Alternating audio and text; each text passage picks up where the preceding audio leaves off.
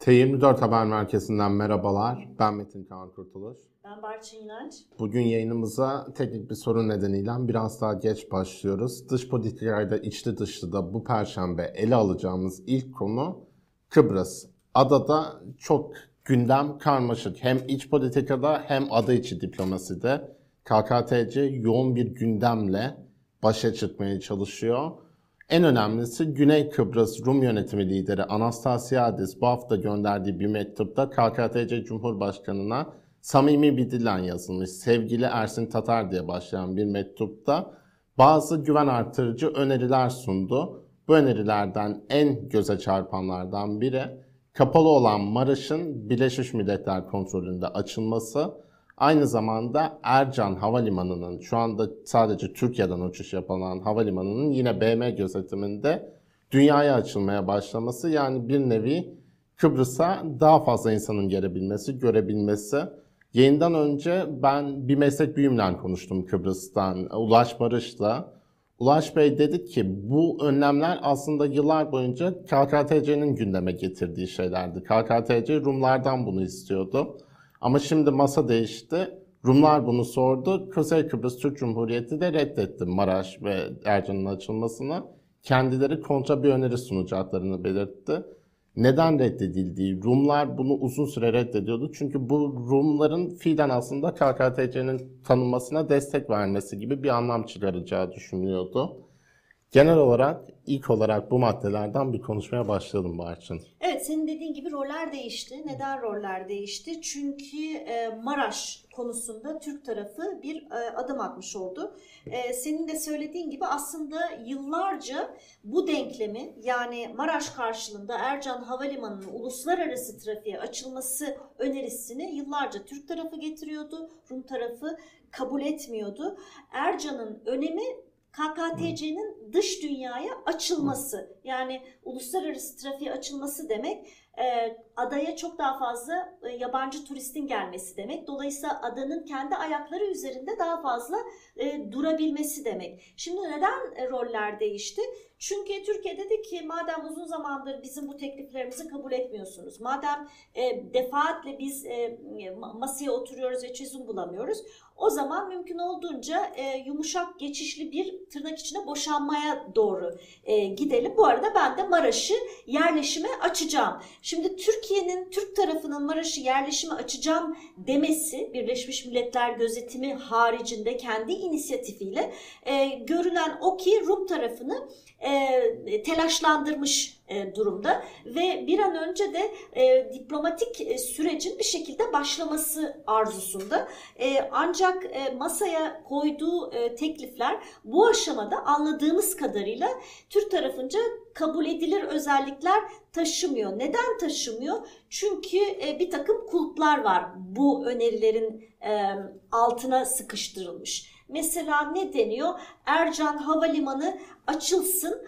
ama e, Rum tarafı olarak ben bütün adanın e, fır hattını yani hava kontrolünü tamamıyla ben üzerime alayım diyor. Bu e, özellikle Ankara'nın kabul edebileceği bir madde değil. Çünkü KKTC hava sahasını Türkiye kontrol ediyor. E, onun dışında e, yine bir takım maddelerde e, Türk tarafının kolay kabul edemeyeceği e, bir takım detaylar var. Ama burada aslında bizim özellikle üzerinde durmak istediğimiz e, mesele e, bu e, önerilerin Anastaziades'in e, önerilerinin e, e, ve Türkiye'nin Türk tarafının e, buna yanıtlarının demokratik bir ortamda tartışılmamış olması açıkçası. Örneğin Anastaziades'in mektubunu KKTC tarafı Rum basınından okudu. Yine KKTC toplumu bu önerilere e, hayır cevabı verildiğini yine Rum basınından okudu. Halbuki e, bir şekilde bunlar toplumda da e, konuşulmaya, konuşulabilirdi. Yahut da işte bu önerileri aldık buna biz başka önerileri tartışacağız denebilirdi.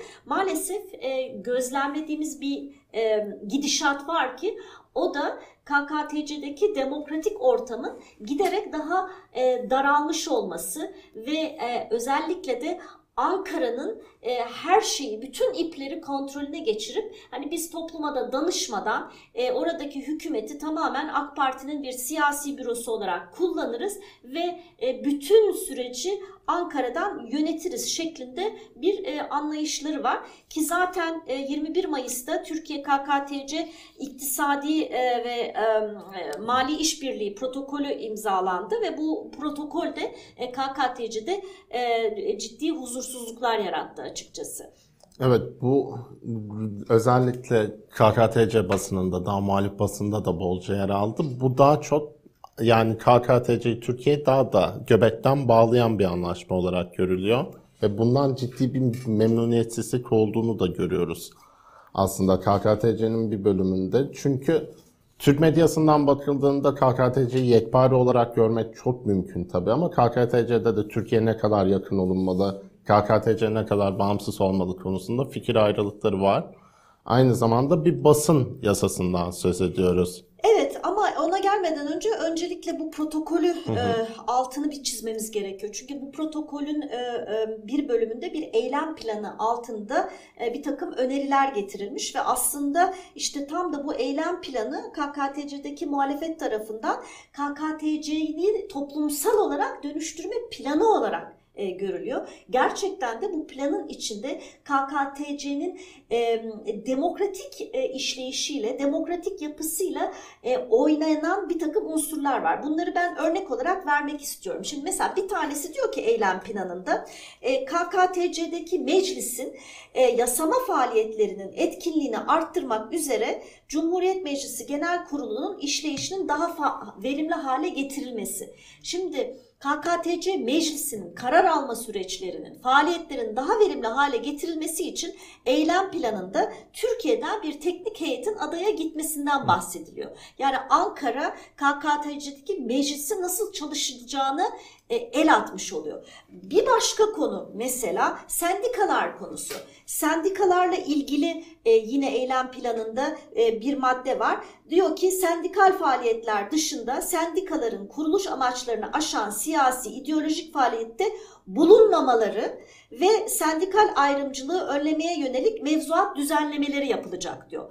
Efendim işte mesela toplu sözleşmeler nasıl yapacak? Bunun üzerinde e, görüşülecek diyor. Onun dışında e, KKTC vatandaşlığının elde edilmesinin önündeki bir takım kısıtlamaların kaldırılması söz konusu ki bu e, adanın KKTC'li kimliğini özellikle Türk Türklerin gelip çok rahat bir şekilde vatandaş olmaları KKTC'lilerin e, kendi kimliklerinin sulandırılması açısından endişe verici bulunacaktır. Onun dışında bir başka madde e, bir Türk iş insanı adada iş yapmak isterse KKTC'li iş insanıyla ortaklık yapması gerekiyor. Anladığımız kadarıyla bu ortaklığın artık geçerli ve zorunluluk olmaması söz konusu. Bunlar yine e, yani bir anlamda e, adayı e, Türkiye'nin, e, Türk sermayesinin e, egemenliği altına e, sokmaya dönük, e, hakimiyeti altına sokmaya dönük e, öneriler. Ama daha da e, huzursuzluk yaratan bir başka konu var. O da e, din hizmetleriyle ilgili e, bazı maddeler var eylem planında. Örneğin diyor ki din hizmetlerinin devletin bizzat asli görev ve denetim alanı içine alınarak devlet tüzel kişiliği içinde Din İşleri Başkanlığı'nın yeniden düzenlenmesi diye devam ediyor bu madde. Hani hepsini detaylı olarak okumayayım ama hatırlanacaktır. Biz bu programda daha önce de bunun üzerinden geçmiştik.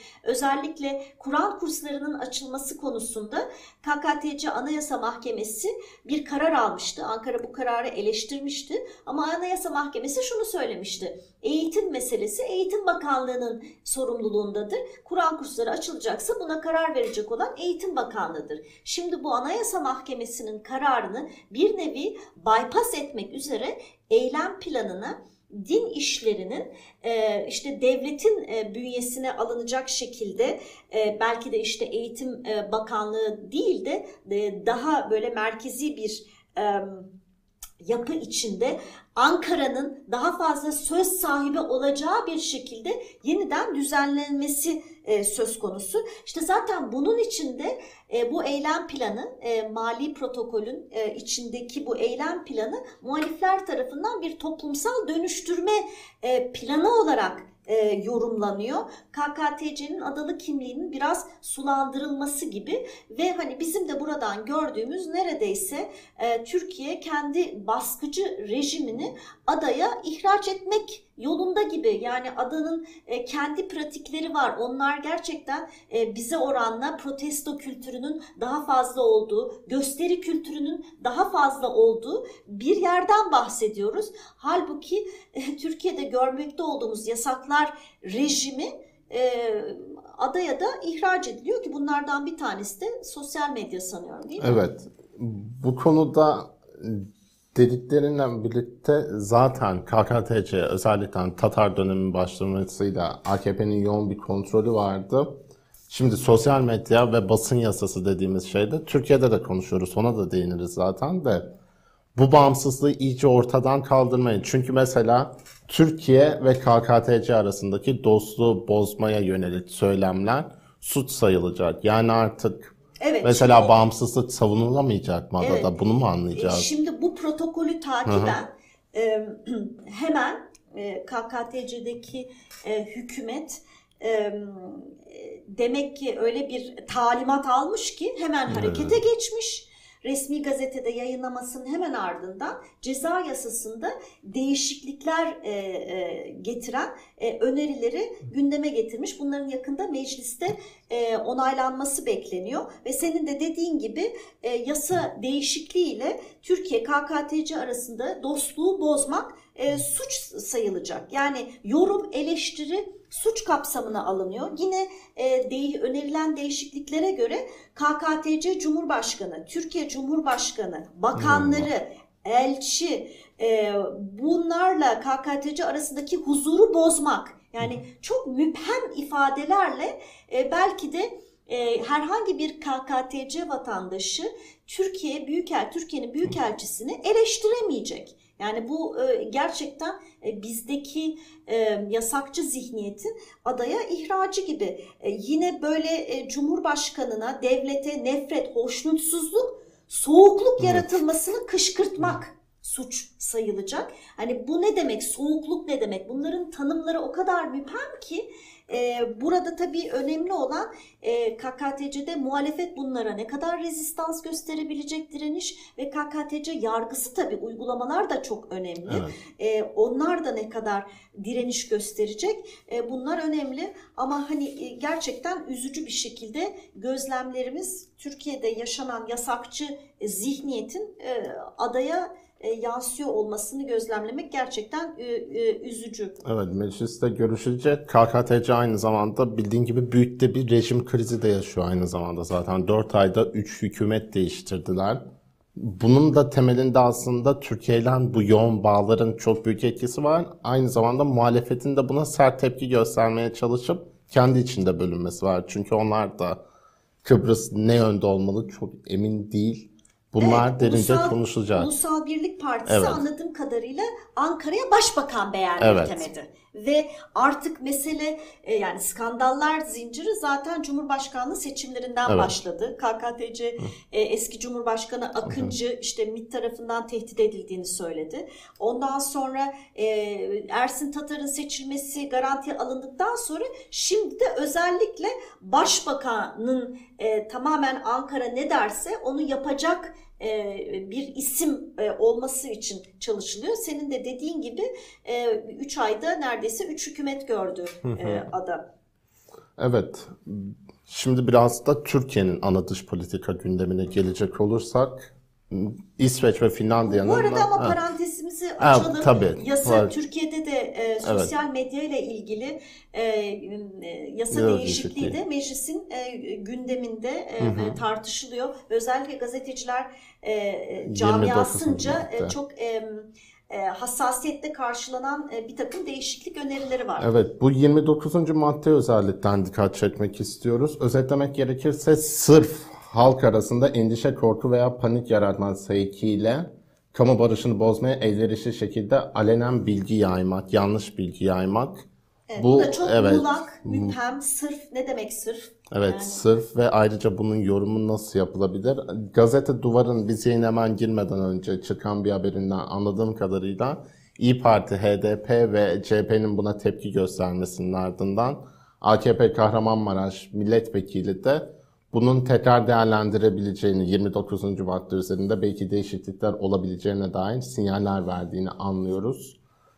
Diğer konuya dönecek olursak NATO, İsveç ve Finlandiya Türkiye'nin ana dış politika gündemi şu anda. Bu hafta gördüğümüz ilginç bir şey Ankara bir iletişim hata yaptı değil mi? Cumhurbaşkanı Erdoğan ekonomiste bir makale yazdı. Bunun ekonomistin davetiyle yazıldığını öğrendik. İletişim Başkanı Fahrettin Altun Finlandiya basınına konuştu. Ve ikisinden de genel olarak gördüğümüz şeyler Ankara dünyaya yani süreçte bir ilerleme göremiyoruz mesajı veriyor. Fahrettin Altun dedi ki ya Finlandiya bizi ciddiye almıyor dedi. Taleplerimizi dinlemiyorlar. Dün de Stoltenberg, NATO Genel Sekreteri yaptığı açıklamayla İsveç, Türkiye ve kendi takılımıyla Brüksel'de bir dörtlü zirve yapılacağını gördü. Genel fotoğraf bu. Nereye doğru gidiyor süreç Barçın? Şimdi ya benim gördüğüm kadarıyla aslında e, bu tür durumlarda arabulucu rolünde olan Amerika Birleşik Devletleri'dir. Yani NATO'nun hem ağır topu hem süper güç olarak ama benim e, e, gözlemlediğim e, Amerika bu topa girmiyor. E, özellikle de Amerika e, NATO kartının Türkiye ile Amerika'nın ikili ilişkilerinde e, bir takım tavizler e, Ankara açısından kopartılmasının önüne geçmeye çalışıyor gibi görüyorum. O nedenle Amerika'dan sürekli böyle sakinleştirici, merak etmeyin bu konunun e, hani çözüleceğine inancımız e, tamdır şeklinde açıklamalar var. E, benim bir diğer gözlemim Avrupalı liderlerden de özellikle Erdoğan'ın e, hedef alıcı açıklamalar yapılmıyor ya da Erdoğan'ın e, e, açıklamalarını eleştiren, onu direkt hedef alınan, e, alınan açıklamalar yapılmıyor. Ben bunun e, biraz e, yani tabii e, spekülasyon yapıyorum elbette ama e, biraz bilinçli olarak yapıldığını düşünüyorum. Yani e, Cumhurbaşkanı'nın özellikle kameralar önünde batılı liderlerle bir tırnak içinde ağız dalaşı yapıp puan toplama planı varsa eğer batılı liderler tırnak içinde e, amiyane tabirle bu topa girmek istemiyorlar. Yani Erdoğan'la birebir böyle bir e, e, ağız dalaşına girmek istemiyorlar. O nedenle hep açıklamaları daha böyle işte biz Türkiye'nin taleplerini anlamaya çalışıyoruz. Biz Türkiye'nin taleplerine cevap vermeye çalışıyoruz şeklinde daha alttan alan mesajlar verdiklerini e, görüyorum ve özellikle de Amerika Birleşik Devletleri bu aşamada devrede olmak istemediği için e, ihtimalen burada özellikle başrolü ara buluculuk anlamında NATO Genel Sekreterine vermiş gibi e, görünüyor. Ama bu demek değil ki Amerika Birleşik Devletleri bir noktada devreye e, girmeyecek. Sadece e, bu Erdoğan'ın e, özel olarak muhatap alınma, e, özellikle Amerika Birleşik Devletleri tarafından doğrudan e, muhatap alınma istekliliğin karşısında e, Avrupalı liderlerin ve Amerika'nın biraz daha böyle alttan e, alır ve bu talebe çok fazla cevap vermemeye çalışır bir pozisyona girdiklerini e, görüyoruz. Ama Haziran ayına girdik. 29-30'unda yani bu ayın sonunda NATO zirvesi var. Bizim bundan sonra e, izleyeceğimiz mesele NATO zirvesine kadar çözülecek mi, çözülmeyecek mi? E, bizim en önemli gündem maddemiz bu olacak. Çünkü bazı yorumcular NATO zirvesine kadar çözümlenemeyebilir. O nedenle bazı şu şu önlemleri alalım diyorlar. Benim tahminim NATO zirvesine kadar çözümlenmesi ıı, yönünde e, özellikle ayın ikinci yarısında diplomatik faaliyetin artacağıdır. Bir başka önemli konu da aslında Bayraktar İHA'ları çok konuşuluyor, çok tanınıyor. Bu hafta Bay Selçuk Bayraktar'ın söyleşisine gelmeden önce Bayraktar'la ilgili çok fazla gündem vardı. Bayraktar SİHA'ları ile evet, ilgili. mesela işte Altun dedi ki Evet, Finlandiya bizi Evet. ciddiye almıyor dedi. Halbuki buna karşı Evet, Finlandiya'nın e, Bayraktar İHA alabileceğine dair sinyaller verdiğini, açıklamalar yaptığını, yani bununla ilgili bir mesaj gönderdiğini görüyoruz. Yine Finlandiya'dan bir evet, açıklama yapıldı, evet. değil mi? Aha, alınabilir, alabiliriz. Bunun da silah ambargosuna ilgili önemli bir gelişme olarak okuyabiliriz sanırım.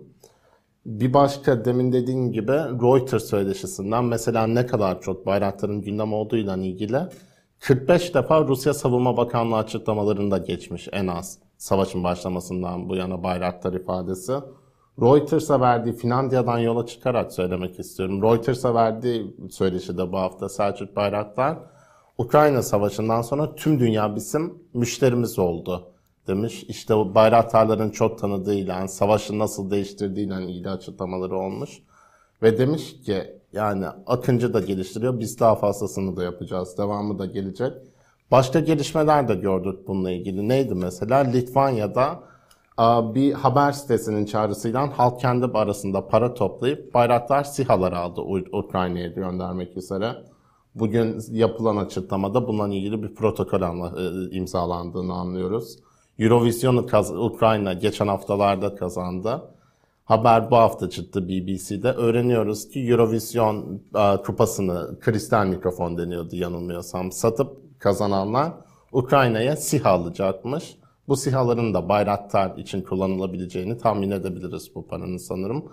Bayraktarlar Türkiye için hem bir soft power, yumuşak güç haline geldi. Evet, Aynı silah zamanda evet, tam e, soft evet. power diyemeyiz belki ama Eki olarak belki hem soft hard ortasına bir kelime koymak lazım artık günümüzde ama diplomaside de çok geçtiğini görüyoruz evet, bayrakların. bayraktarların tabii asıl e, e, denendiği yer neresiydi? Suriye'ydi. E, Suriye konusu da geçen haftanın önemli gündem maddelerinden bir tanesiydi. Cumhurbaşkanı Recep Tayyip Erdoğan Suriye'ye operasyon gündeme getirdi. E, ama aşağı yukarı bir hafta oldu. Hani e, her gün hemen her gün acaba oldu mu olacak hı. diye e, baktığımız bir ortamda ne görüyoruz? E, özellikle Amerika Birleşik Devletleri'nden e, çeşitli e, düzeylerde gerek Dışişleri Bakanlığı sözcüsü olsun gerek e, Dışişleri Bakanı'nın kendisi olsun bu operasyona sıcak bakılmadığına dair mesajlar görüyoruz. Benim tahminim perde arkasından ciddi şekilde Amerika Birleşik Devletleri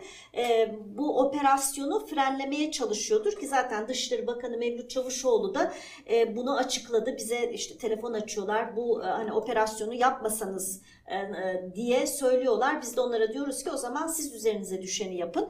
E, Cumhurbaşkanı Erdoğan e, Münbiç Tel Rifat e, bölgesinde bölgesinin teröristlerden temizliyoruz dedi. Bu biraz soru işareti yarattı. Acaba hani operasyon başladı mı diye. Benim bildiğim kadarıyla zaman zaman Türk Silahlı Kuvvetleri YPG'nin kontrolü altında olan bölgelere e, bazı nokta operasyonlar yapıyor ve bir takım YPG e, hedeflerini e, e, imha e, ediyor. Yani gerek mühimmat, silah mühimmatı olsun, gerek e, YPG'li bazı üst düzey yetkilileri olsun. Zannediyorum e, bu tür operasyonlardan bahsediyor Cumhurbaşkanı. Yani Münbiç Terrifat terörden temizliyoruz e, derken bu YPG'nin kontrolünde birebir TSK'nın e, yapmakta olduğu nokta atış operasyonlarına da Amerika Birleşik Devletleri'nin ses çıkarmadığını e, anlıyoruz. İşte Orta Doğu böyle e, kirli bir coğrafya. İşte böyle büyük güçler bir taraftan e, bir gücü e, desteklerken öteki taraftan bir başka ülkenin e, o güce zarar vermesine de e, göz yumabiliyorlar.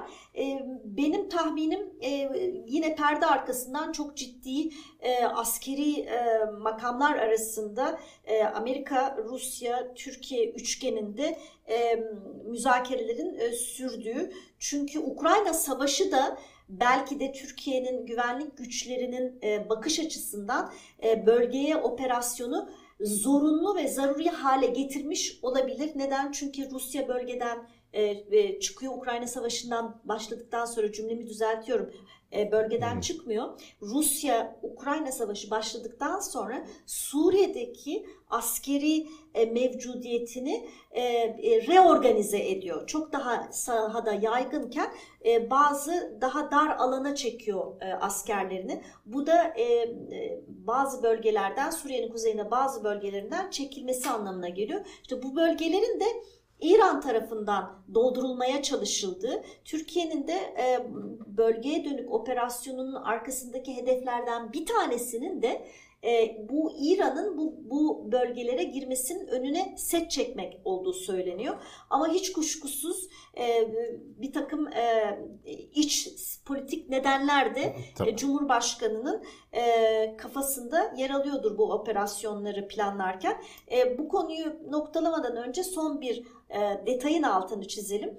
E, bu operasyon gündeme geldiğinden beri anladığım kadarıyla e, Kuzey e, Irak'taki, e, Kuzey e, Suriye'deki Süleyman Şah e, türbesi özellikle IŞİD tehdidi nedeniyle bir operasyonla e, yerinden e, e, alınmıştı. Şimdi yeni bir operasyon sırasında çünkü e, Süleyman Şah Türbesi'nin olduğu nokta şimdi anladığım kadarıyla YPG'nin kontrolü altında e, oradan YPG'nin püskürtülmesi durumunda yeni bir operasyonda Süleyman Şah Türbesi'nin tekrar yerine getirilip getirilmeyeceği tartışılıyor. Bunu da e, kafamızın bir yerinde e, tutmamız gerekecek. Bir operasyonun başlaması durumunda böyle bir e, e, tekrar türbenin yerine gidip gidemeyeceğini e, gözlemlememiz gerekecek sanıyorum. Evet.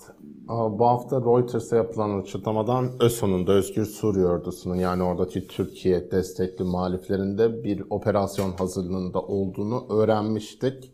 Takipçisi olacağız. Şimdi gözden kaçmasın diyelim. Gözden kaçmasında bu yeni bir gelişme var. Uzun zamandır konuşuluyordu. Bugün tekrar gündemimizde olmasının sebebi Birleşmiş Milletler kabul etti. Uzun süredir Turkey diye anılan yani yabancı dillerde, diplomatik temaslarda Türkiye denilen ülkemiz Türkiye'nin talebiyle Türkiye oldu. Yani Turkey, Türkiye olarak kullanılacak artık Birleşmiş Milletler'le ilgili temaslarda. İlginç yani çünkü yabancı dillerin çoğunda ü diye bir kelime yok. Aynı zamanda o R'yi çok söyleyebileceğini zannetmiyorum çoğu ülkenin. Evet bence Hı. manasız bir. Ben Hı. başından beri karşıyım bunun e, bunun bu bu bu girişime. Maalesef yani AK Parti iktidara geldiğinden beri 20, 20 yıldır e, böyle kalıcı olmaya dönük bir takım girişimlerde bulunuyor. Hani ola ki seçimlerde Türkiye'de hükümet değişmesi durumunda bu karar geri alınır mı e, bilemiyorum. E, çünkü bazen yapılan hani Birleşmiş Milletler de çocuk oyuncağı değil hadi bakalım vazgeçtik diyebilir mi eğer bir hükümet değişikliği olursa e, çok emin değilim açıkçası. Ama e, şunu unutmamak gerek ki bu karar nedeniyle belki de dünyadaki pek çok İngilizce e, kitap, eğitim kitabı, liselerde okutulan, üniversitelerde okutulan kitaplar yeni baskılarında e, buna dikkat etmek evet. durumunda kalacaklar herhalde. Türkiye yerine Türkiye yazmak durumunda kalacaklar. Evet. E, yani çok lüzumlu muydu e, emin değilim doğrusu. Evet, yerleşik dilde bakalım nasıl olacak. Yani bilmiyorum. Ee, İmamoğlu'nun yargılandığı dava ertelendi. Bunu daha önceki programlarda da konuşmuştuk. Ekrem İmamoğlu dünya basınında ve diplomaside tanınan bir isim Türkiye açısından. Muhalefetin önemli isimlerinden biri olarak görülüyor dünyada. Dolayısıyla bu davanın çok takipçisi var. Dolayısıyla sonuçları yakından takip ediliyordu. Ertelendi. Bir başka önemli gelişme İsrail Türkiye'ye yönelik bir seyahat uyarısı yayınladı. Ama bu uyarı İran'ın oluşturduğu tehditten yönelik çok kısa açmak gerekirse İran'ın geçen haftalarda devrim muhafızı komutanlarından biri öldürüldü. Tahran genelde olduğu gibi İsrail'i sorumlu tuttu. İsrail'de dedi ki İran Türkiye'de İsrail vatandaşlarını hedef alabilir. Bu yüzden İsraillilerin şu anda oraya gitmemesi daha sağlıklı olabilir gibi bir e, seyahat uyarısı yayınladı.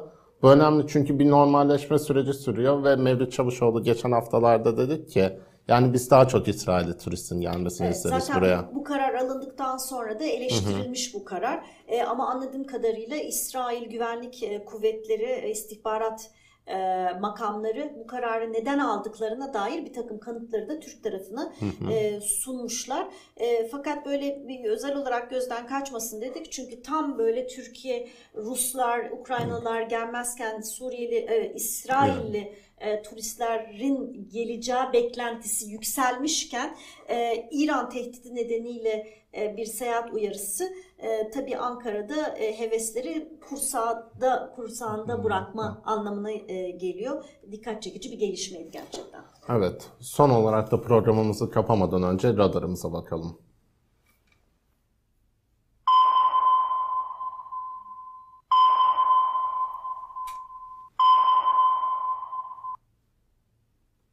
Dışişleri Bakanı Mevlüt Çavuşoğlu bu hafta Anadolu Ajansı'nın editör masası programının konuydu. Bazı önemli açıklamalar yaptı. Bunlardan en dikkat çekenlerden biri Rusya Dışişleri Bakanı Sergey Lavrov 8 Haziran'da Türkiye'de olacak Barçın.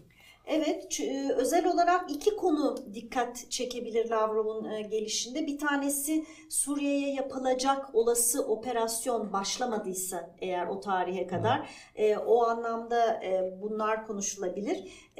Çünkü Rusya'dan aslında Suriye'ye dönük operasyonla ilgili daha ılımlı mesajlar geldi. Özellikle Lavrov'un kendi ağzından anladığım kadarıyla özellikle Amerika Amerika'ya Evet. karşı daha yakın görünmek için Suriye'de e, sınırlı bir takım operasyonlara yeşil ışık yakabileceklermiş gibi duruyor. Ama onun dışında asıl önemli olacak e, görüşme e, işte bu yaklaşmakta olan gıda kriziyle ilgili e, neler yapılabileceğini konuşacaklar. Lavrov bir açıklama yapmış en son. E, Ukrayna'nın Karadeniz'e e, yerleştirdiği deniz mayınlarının temizlenmesi konusunda Türkiye'nin yardımını kabul ettiğini öne sürüyor. Lavrov. Hiç kuşkusuz Türkiye'deki görüşmelerde e, özellikle Ukrayna silolarında beklemekte olan e, tahılın e, Karadeniz'de açılacak bir e, yardım koridoru, insani koridordan e, Türkiye üzerinden dünya piyasalarına ulaştırılması için e, detayların konuşulacağını anlıyoruz. Evet, Anadolu Ajansı da bugün onunla ilgili biraz önce bize yine girmeden önemli bir haber geçti. İstanbul Planı adı altında a, Türkiye'nin Rusya, Ukrayna ve BM yetkilileriyle yürüttüğü müzakereler sonucunda tahıl koridorunun işleyişine ilişkin BM çatısı altında bir yol haritası hazırlandığını anlıyoruz ve dört taraftan da yetkililerin önümüzdeki günlerde Türkiye'de bir araya gelip bu planı detaylandıracağı bir yol haritası çizeceği bir tahıl koridorunun açılacağıyla ilgili bir haber diplomatik kaynaklara dayanıyor. Ama Anadolu Ajansı'ndan Evet. önemli bir gelişme. Yani Türkiye sonuç olarak Ukrayna ile Rusya'yı aynı masaya e, özellikle bir ateşkes ve kalıcı barış için oturtmayı Hı hı. beceremedi. Ama ihtimalen gıda krizine çözüm bulmak e, e, e, amacıyla e, tarafları bir araya o getirmenin yolunu e, arıyor diplomatik e, açıdan. Fakat geçen hafta çok enteresan bir şey oldu. O da Tarım Bakanı e, Hürriyet e, gazetesinden bir yazara verdiği e, demecinde ya aslında bence tahıl krizi diye bir şey aslında çok da yok. Ben bunun biraz abartıldığını düşünüyorum dedi. O da enteresan bir e, girdiydi. Belki gerçekten hükümetin böyle bir görüşü var. Yani aslında gıda krizi yok ama biz varmış gibi davranalım en azından diplomatik puan kazanalım mı diyorlar. Yoksa Tarım Bakanı'nın e, yok aslında gıda krizi abartılıyor görüşüne hükümetin geri kalanı katılmıyor mu? E, orası tabii biraz muamma. Evet yine Mevlüt Çavuşoğlu tarih belirtmedi ama Suudi Veliaht Prensi Muhammed Bin Selman'ın ilerleyen zamanlarda Türkiye'yi ziyaret edeceğini söyledi. Bu ziyaretin neden önemli olacağını geçen programlarda konuşmuştuk. Bir normalleşme süreci işliyor Suudi Arabistan'la Türkiye arasında da. Aynı zamanda ABD'nin BM temsilcisi Linda Thomas Greenfield Türkiye'de Suriye konusu bu kadar gündemdeyken onun sınırda gerçekleştirdiği temaslar önemli olacaktır. Son olarak programımızı kapamadan önce de Haziran ayına başladık. Haziran ayı tüm dünyada onur ayı olarak kutlanıyor.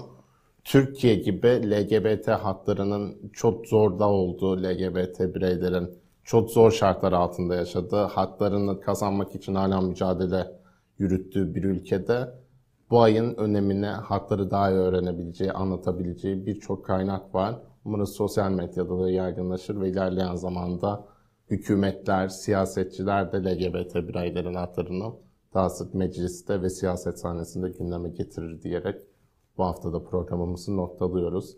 Ben Metin Kaan Kurtuluş, her zaman olduğu gibi sevgili Barçın İnanç'la birlikte Perşembe günü dış politikayla içli dışlı programımızı yaptık. İç politikayı konuştuk, dış politikayı konuştuk, birbirine nasıl etkilediğine baktık. Önümüzdeki Perşembe aynı saatte görüşmek üzere. Kendinize iyi bakın. İyi haftalar.